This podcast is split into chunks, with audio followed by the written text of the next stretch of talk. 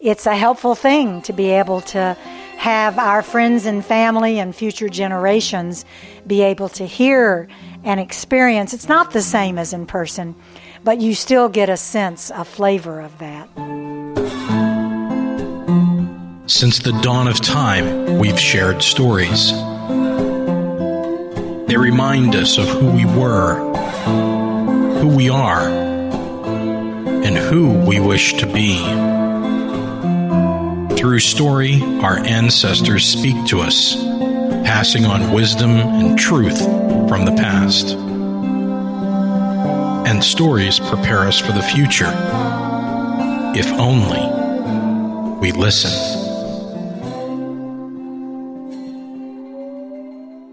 Welcome to episode four of Listen. My name is Daniel Foytek, and I love a good story.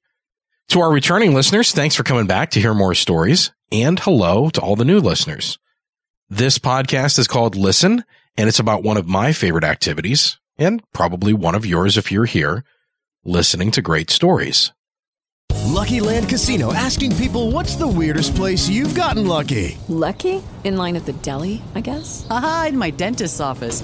More than once, actually. Do I have to say? Yes, you do. In the car before my kids' PTA meeting. Really? Yes. Excuse me, what's the weirdest place you've gotten lucky? I never win and tell. Well, there you have it. You can get lucky anywhere playing at LuckyLandSlots.com. Play for free right now. Are you feeling lucky? No purchase necessary. Void where prohibited by law. 18 plus. Terms and conditions apply. See website for details. Hello, it is Ryan, and we could all use an extra bright spot in our day, couldn't we? Just to make up for things like sitting in traffic, doing the dishes, counting your steps, you know, all the mundane stuff. That is why I'm such a big fan of Chumba Casino. Chumba Casino has all your favorite social casino style games that you can play for free anytime, anywhere with daily bonuses. That should brighten your day a little. Actually, a lot. So sign up now at chumbacasino.com. That's chumbacasino.com. No purchase necessary. VGW Group. Void were prohibited by law. See terms and conditions. 18 plus. Today is a special episode for Mother's Day. And as such, I'm going to dedicate this to two of the folks that really influenced my love of story and storytelling, that being my mom, Linda, and my grandmother, Mary. And my mom used to read to me all the time when I was little. She used to encourage my love of story and storytelling, encouraged me to read and learn as I was growing up. And uh, my grandmother, Mary, was a fantastic storyteller in her own right. She used to tell me stories at bedtime about growing up on her farm in Indiana. And it was always exciting. It was always new. There was always something interesting going on. And it was a great way for me to experience something that I had never experienced before. Growing up in the city, I learned what it was like to live on a farm and, and live outdoors. And it really encouraged me to pursue that and to want to go out into nature and to see a real farm and to see what things are like and to grow things and really to love story. So to both of those ladies, thank you very much for what you did for me and for passing on the love of story. And of course, to all you moms out there, happy Mother's Day. Today's teller is Jim May, and this is a fantastic story dedicated to his mom, Agnes. It's called Agnes from Nippersink Creek. It was recorded live at the 2015 Three Rivers Storytelling Festival. You can find more information about that festival at www.3rstf.org. If you are in the Pittsburgh area, I do encourage you to go over to their website and take a look at the information for the upcoming 2016 festival, which will be occurring this August. If you're not in Pittsburgh, seek out story and storytelling festivals in your area. There's bound to be one. If you like the story that you hear today, you can find Jim's work over at jimmaystoryteller.com.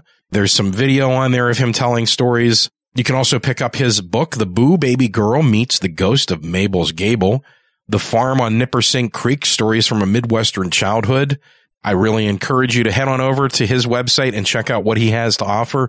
There's a ton of stuff over there, some really great stories and storytelling. Jim is an amazing storyteller and really passes along a lot of wisdom and knowledge through his stories. So without further ado, I'm going to get out of the way and let Jim tell you a story about Agnes.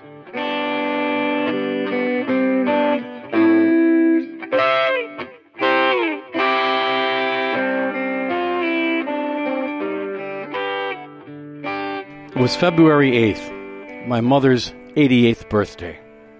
And I went to visit her at the Hillcrest Nursing Home, just north of Spring Grove across the Wisconsin state line, where she was living. And I had brought her a, a birthday card.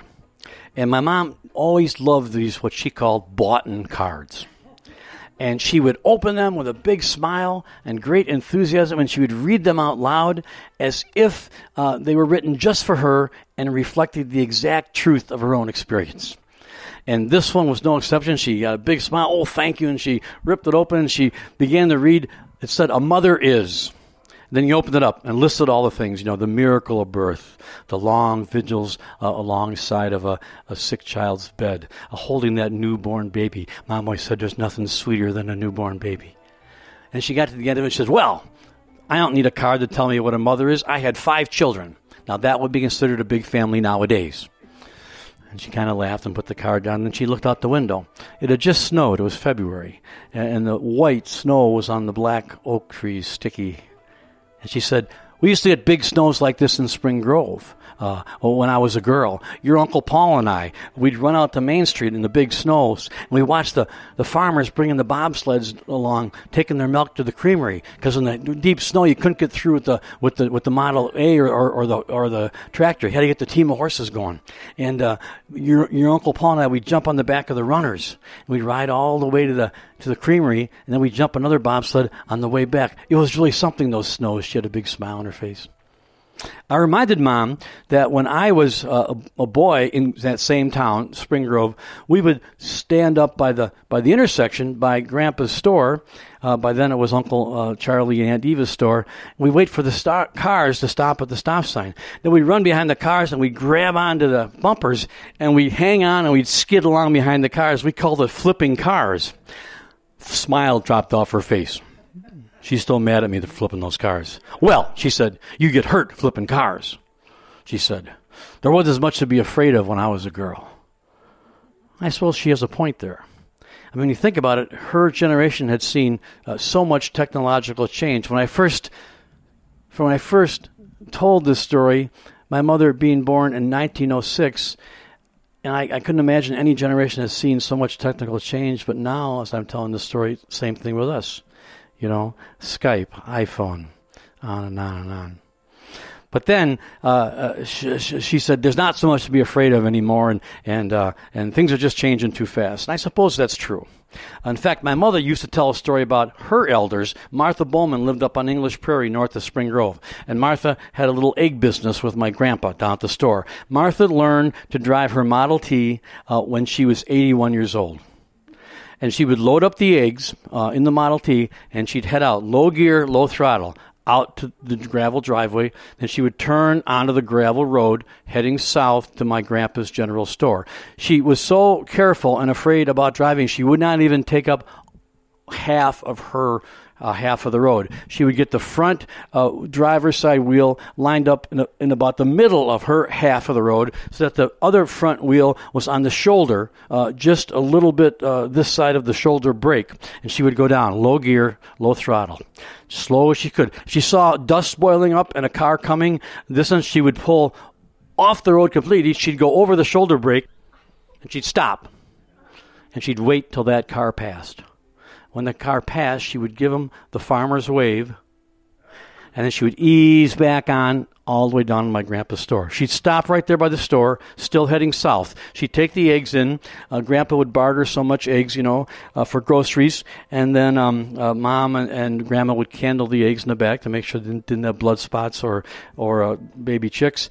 And then she would bring the groceries out, and she would ask my Grandpa to carry the groceries out. Grandpa would carry the groceries out, and Grandpa would put them in the car, and then, according to legend, she would say, "Now, Mr. Weber, would you please turn my car around for me?" And Grandpa would turn the car around, heading north, and there she'd be half of her half of the road, you know, going down the road. Technology. Well, we had a, a story, uh, or I have a story that I tell about my mom and technology. See, my mom um, uh, never quite adjusted to my answering machine. uh, she was already in her 70s when I began telling stories. And uh, I lived in an apartment of five or six miles away, so I got an answering machine uh, and, a, and a business address in town, a post office box, and I had my uh, rural post office post box out in front. I figured that, that business address would be good. You know, if I changed address, I would always have a same business address, or if I couldn't pay the rent, I would at least have a mailbox. I could kind of live out of that mailbox, and uh, so I was pretty proud when I got all those things. I had a I had that rural box in front of my house. I had that post office box. I had the answer machine. I figured every day I had three chances to get good news, uh, mainly some work. So I remember coming in from that first day of running errands and going down to have little cards made and brochures and and uh, uh, those brochures back then they, they, those days we always we had to be cool you know they always like you know like that or, or like anyways I came home from the printer and by gosh there was that little red light on the answer machine. I thought, oh boy, here it is. Here's a job coming in. Yes, sir. It's going to be all right. Going to be able to pay the rent and, and buy groceries and all that stuff. Uh, this is a good story for you in your life right now. So uh, I rewind the tape on the new uh, sparkly an- answer machine and was just a short message. Well, you know, just uh, one job, and you know the uh, the old Chinese saying, "The journey of a thousand miles starts with that first step." So one job is the first step. So then I put it on play, and I heard uh, not not a job, but my mother's voice saying, "This is your mother." Click. Well, I, I figure, well, you know, she got the answering machine, and uh, she's a no nonsense German farm woman, hardworking. She wasn't going to have a little chit chat with an answering machine. So I thought, well, I should call mom, you know.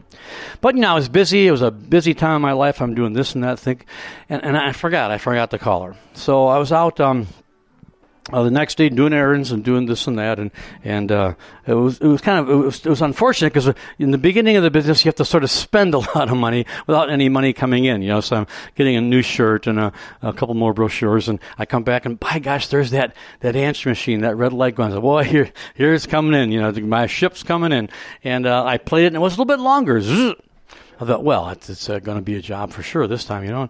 And I play it, and uh, was my mother's voice, my mother's voice, and she said, This is your mother, Agnes May. Click! now, there was enough stridency in her voice that I realized something was the matter. Now, maybe I had missed a family gathering. Maybe the lawn was getting long. Uh, I had to mow the grass or miss some kind of party. So I thought, I'm going to go there tomorrow. I'm going to get this straightened out face to face. Not going to depend on this machine. Uh, the next day, I never got the chance. I came in fairly early in the morning. I've been out jogging. I used to jog a lot in those days because uh, you know I could get out there and, and go out jogging and get the uh, endorphins going and come back, you know, and, and feel pretty good uh, about being unemployed. and sure enough, there was that red light going again, and zzz, a longer message. Well, here we go. This is going to be just fine. I know it's going to work this time. I played the message. Was, "This is your mother, Agnes May, USOB." Click. Only my mom did not use the letters, the abbreviations. She used the the full, uh, juicy words themselves. Now, that my first response, my first thought was, there was something ironic about my mother calling me this. I don't think she quite thought that through but there was enough, you know, in the, in the tone of her voice, I realized I got to get this taken care of right. This this is going from bad to worse in a hurry. So I called her right then. I dialed her number and I called her and she says, "Hello." So this is Jim. Oh, hi Jim. You know, she seemed fine. She said, "I haven't heard from you in a while." I said, "Yeah, I'm sorry. You know, I've been really busy. I'm getting getting organized for this new business, and you know, I'm starting this new business. I'm going to become a storyteller." She says, "You you're a storyteller? What, what about your teaching job?" I said, "Well, I think we've been over this, Mom, and we had. Uh, I, I left my teaching job. I have a leave of absence. I'm not going to teach anymore." Uh, uh, I'm going to uh, be a storyteller. And she said, Oh my God, who would have thought of it? Well, I said, actually, a lot of people are thinking about it, and a few of us are actually doing it. I'm going to try to make a living as a storyteller. There was a long pause, and she said, Well, that's okay. There's nothing wrong with being poor. I know, Mom. You always told us that we were we were poor, but we were always clean. I said, "No, Mom. Uh, I, I, am I'm clean. I'm clean right now, and I don't know if I'm poor yet. We were we were so poor that wasn't for the chickens, we would have starved to death." I said, okay, mom, but I don't want to hear about that right now. I, I was noticing a distinct lack of chickens in my upstairs apartment where I was living at the time. I said, Mom, I, I don't want to talk about the chickens or poverty or any of that right now. Um, what, what, I, what I'd like to know, Mom, is why have you been calling me and swearing at me on my answering machine? There was an even longer pause. And she said, What answering machine? Then it occurred to me what would have happened. Must have happened. She would dial my name. Uh, my number. She would hear me on the tape, my voice, the voice of the child she brought into this world saying, Hi, this is Jim. She'd say, This is Agnes May. Um, I can't talk to you right now. This is your mother. And I'll call you back at my earliest convenience. Why you SOB? Click.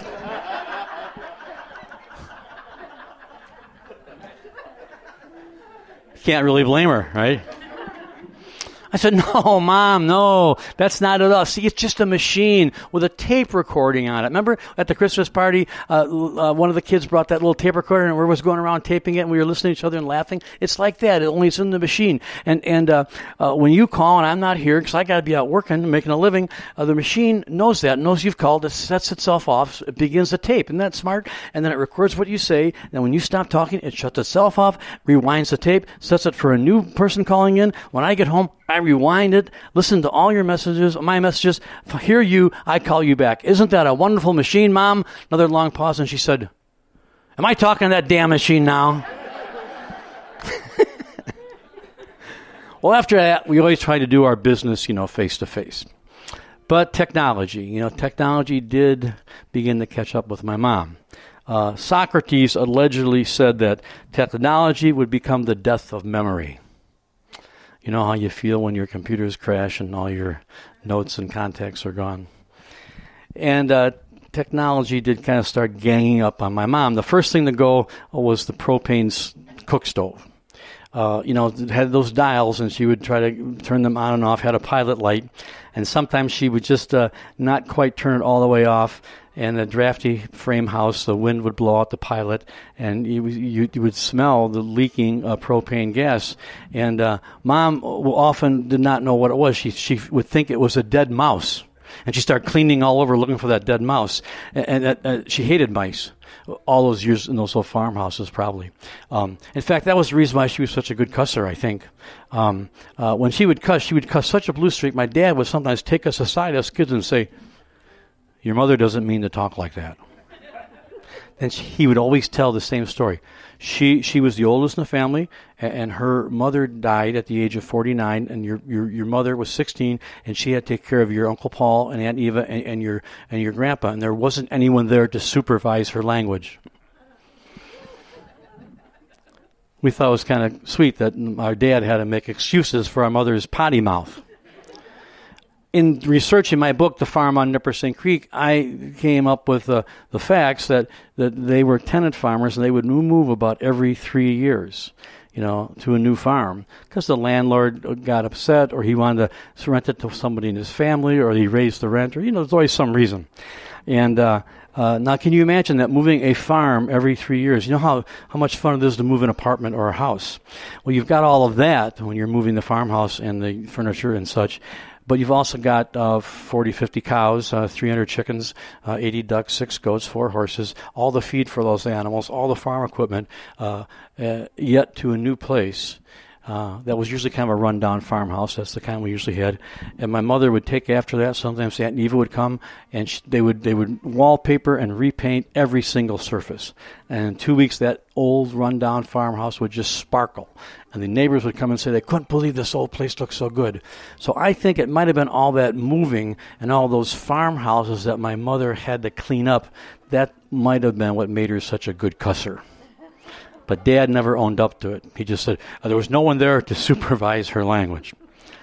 Well, you know, she'd cuss and start looking for that dead mouse. You know, she'd clean it up and find it. Um, uh, but it wasn't a dead mouse, it was the gas. And, and one of the neighbors would come, or one of us would come, the kids, and we'd smell that, that propane and just immediately, you know, throw the windows open and air everything out and turn everything off. It was pretty frightening. Uh, then she started um, becoming disoriented.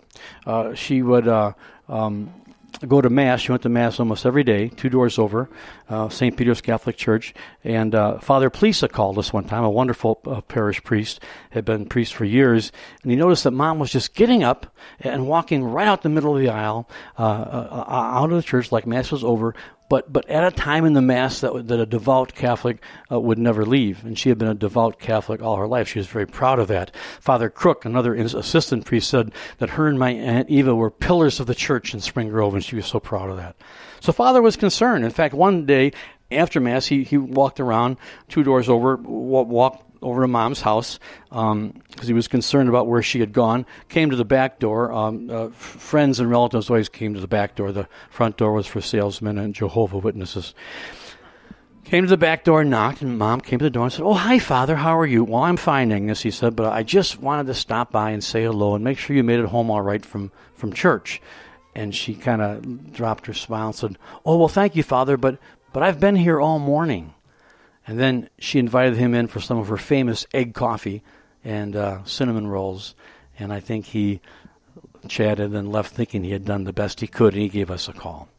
She became uh, lost sometimes going up to the store. It was only a block up to uh, her sister's store uh, where, where she used to uh, help Grandpa run the store years and years before that.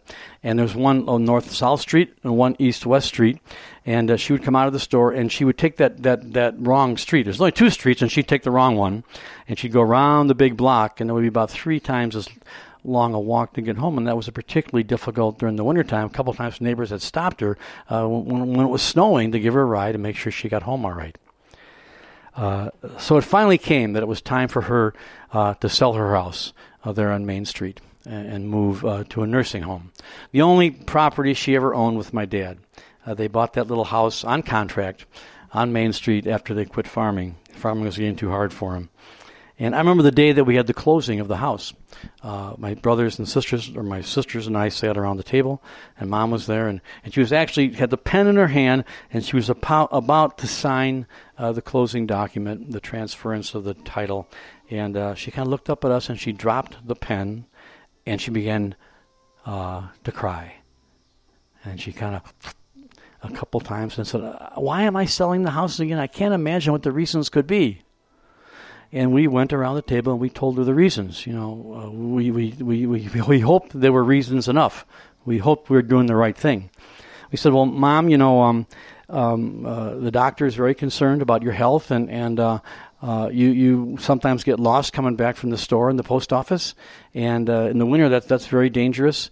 And uh, father wonders where you go. Sometimes you leave church in the middle of of, of, of the service, and, and that propane, you know, that, that propane uh, stove, that propane is a very volatile gas. It's very dangerous, and um, the doctor said this last episode, where your electrolytes just got all out of balance, he said you almost died, mom. And, and the doctor thinks you should have somebody always with you. You, you should have nursing care uh, 24 uh, 7.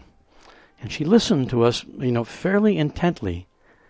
And then, which was typical of her, to see the humor in something, she got this big smile on her face and she said, Oh, hell, I might blow up the house if I'm not getting lost in Spring Grove. And then she began to laugh because even she realized that blowing up the house was more serious than getting lost in Spring Grove. So she uh, landed at um, the Hillcrest Nursing Home just up the road, just across the Wisconsin state line from where she had spent all her life. And we were blessed. She was very happy there. She got a lot of visitors. Uh, there were people who she went to grade school with, you know, living down the hall. It was very much of a hometown uh, nursing home and uh, uh, she got along famously with her with her roommate Evelyn. They became fast friends. They would fret if one was gone for more than several hours. In fact, Mom didn't like to be away from Hillcrest. You know, we, would kind of rise to the occasion and take her to a family gathering and a wedding or a birthday party. And after about th- two or three hours, she started looking at her watch and started asking uh, when she was going home to Hillcrest and who was going to take her. And she would ask that about every five minutes until even the most loyal relative or friend got a little bit insulted and a little bit uh, wondering why they had taken her out in the first place. Mom didn't mean to hurt anyone's feelings. She just really couldn't remember from one minute to the next what she had heard or what she had spoken. Well, it was another February, uh, past her birthday. It was Valentine's Day. And I was up at Hillcrest again with two Valentines, one for mom and one for Evelyn. And uh, I walked into their room, and, and Mom and Evelyn were both, were both sitting at the at the uh, end of her bed, and, and they were talking. And uh, I walked in, and I gave them each a Valentine. And Mom, as usual, ripped that the card open, and she started reading her Valentine out loud. And, and Evelyn, she ripped her card open and started reading her quietly because Agnes had had uh, company. And uh, when mom was done reading, she set hers down, and, and, and Evelyn set hers down. And I said, Well, mom, uh, what was your day like? I heard one of the nurses said you had a Valentine's Day party. Yeah, yeah, we did. It was a party. Yeah, yeah, Evelyn said uh, it was a party. And, I, and the nurse said that there was dancing. Yeah, yeah, there was dancing, mom said. Evelyn said, Yeah, Agnes danced. I said, Really? You danced? Yeah. She said, I danced. I said, Well, did you dance with a man? And mom said, Well, I hope so. I said, well, that's great. It's great. Yeah, it was good. It was good. Yeah, yeah. Evelyn said, Agnes, she's quite a dancer. Yeah, mom laughed. Yeah, well, dad was a good dancer. I remember. Yeah, yeah I remember that. And then I said, you know, we keep the conversation going. I said, so um, how was supper? Oh, it was good. Yeah, Evelyn said supper was good. And mom said, they, they cook really good here. They have good food and good coffee, too. I said, well, that's good, you know. So well, what did you have? Mom looked at Evelyn. Evelyn looked at mom. Mom looked out the window. It was dark. There was nothing to see out there.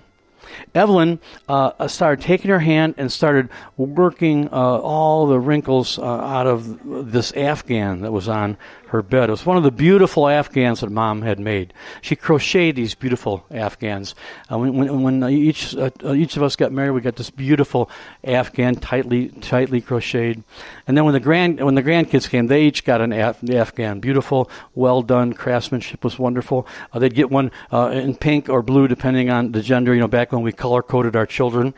Um, and then when the great grandkids uh, came. Um, um, uh, they got uh, uh, little, uh, not so tightly crocheted Afghans, and when the great great grandchildren, they got kind of little raggy looking th- things that uh, that that showed love.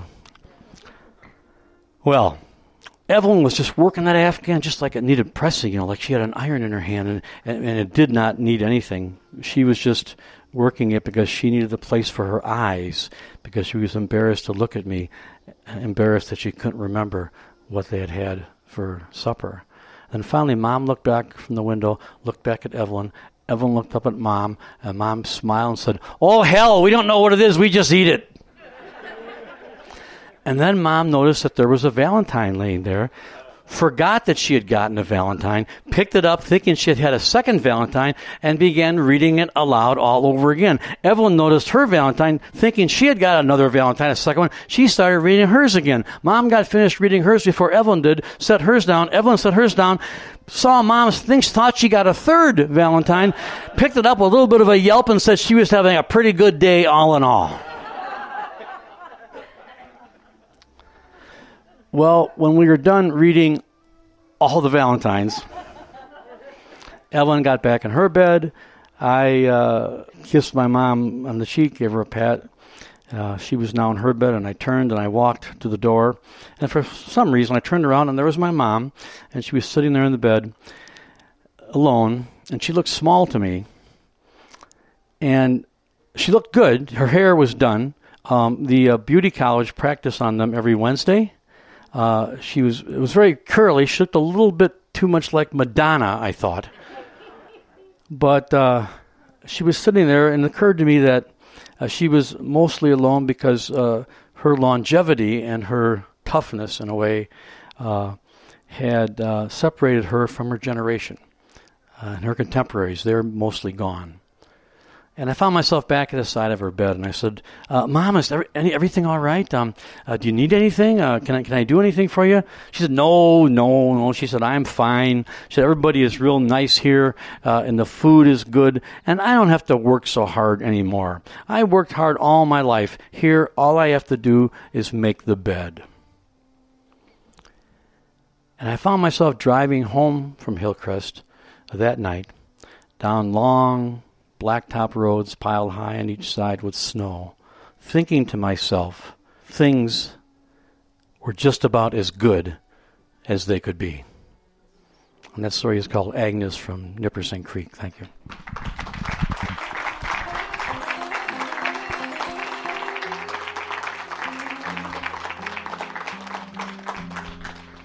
Thank you.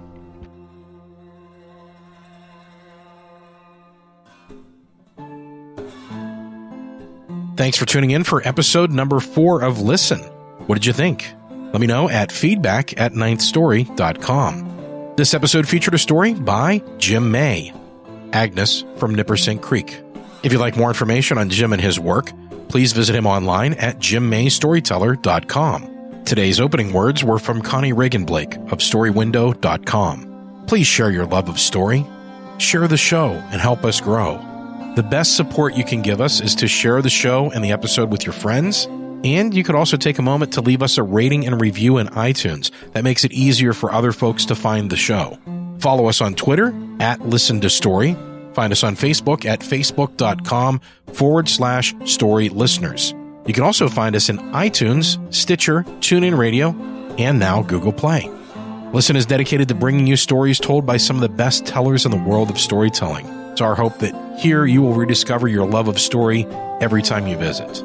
All works performed in this audio recording and associated music and artwork are copyright of their respective creators and may not be used in any form without their permission. The story in this episode of Listen was performed by Jim May. The Listen theme is a selection from Better Start Walking and was written and performed by Robin Brown. For more information on Robin's work, visit robinbrown.info. Closing music is also from Better Start Walking. Listen is a Ninth Story Studios production, ninthstory.com. Creator and producer, Daniel Foytik. That's me. Full show notes with links and info can be found at www.storylisteners.com forward slash four. This has been Daniel Foytik. Until next time, listen, tell, and share stories. And of course, happy Mother's Day.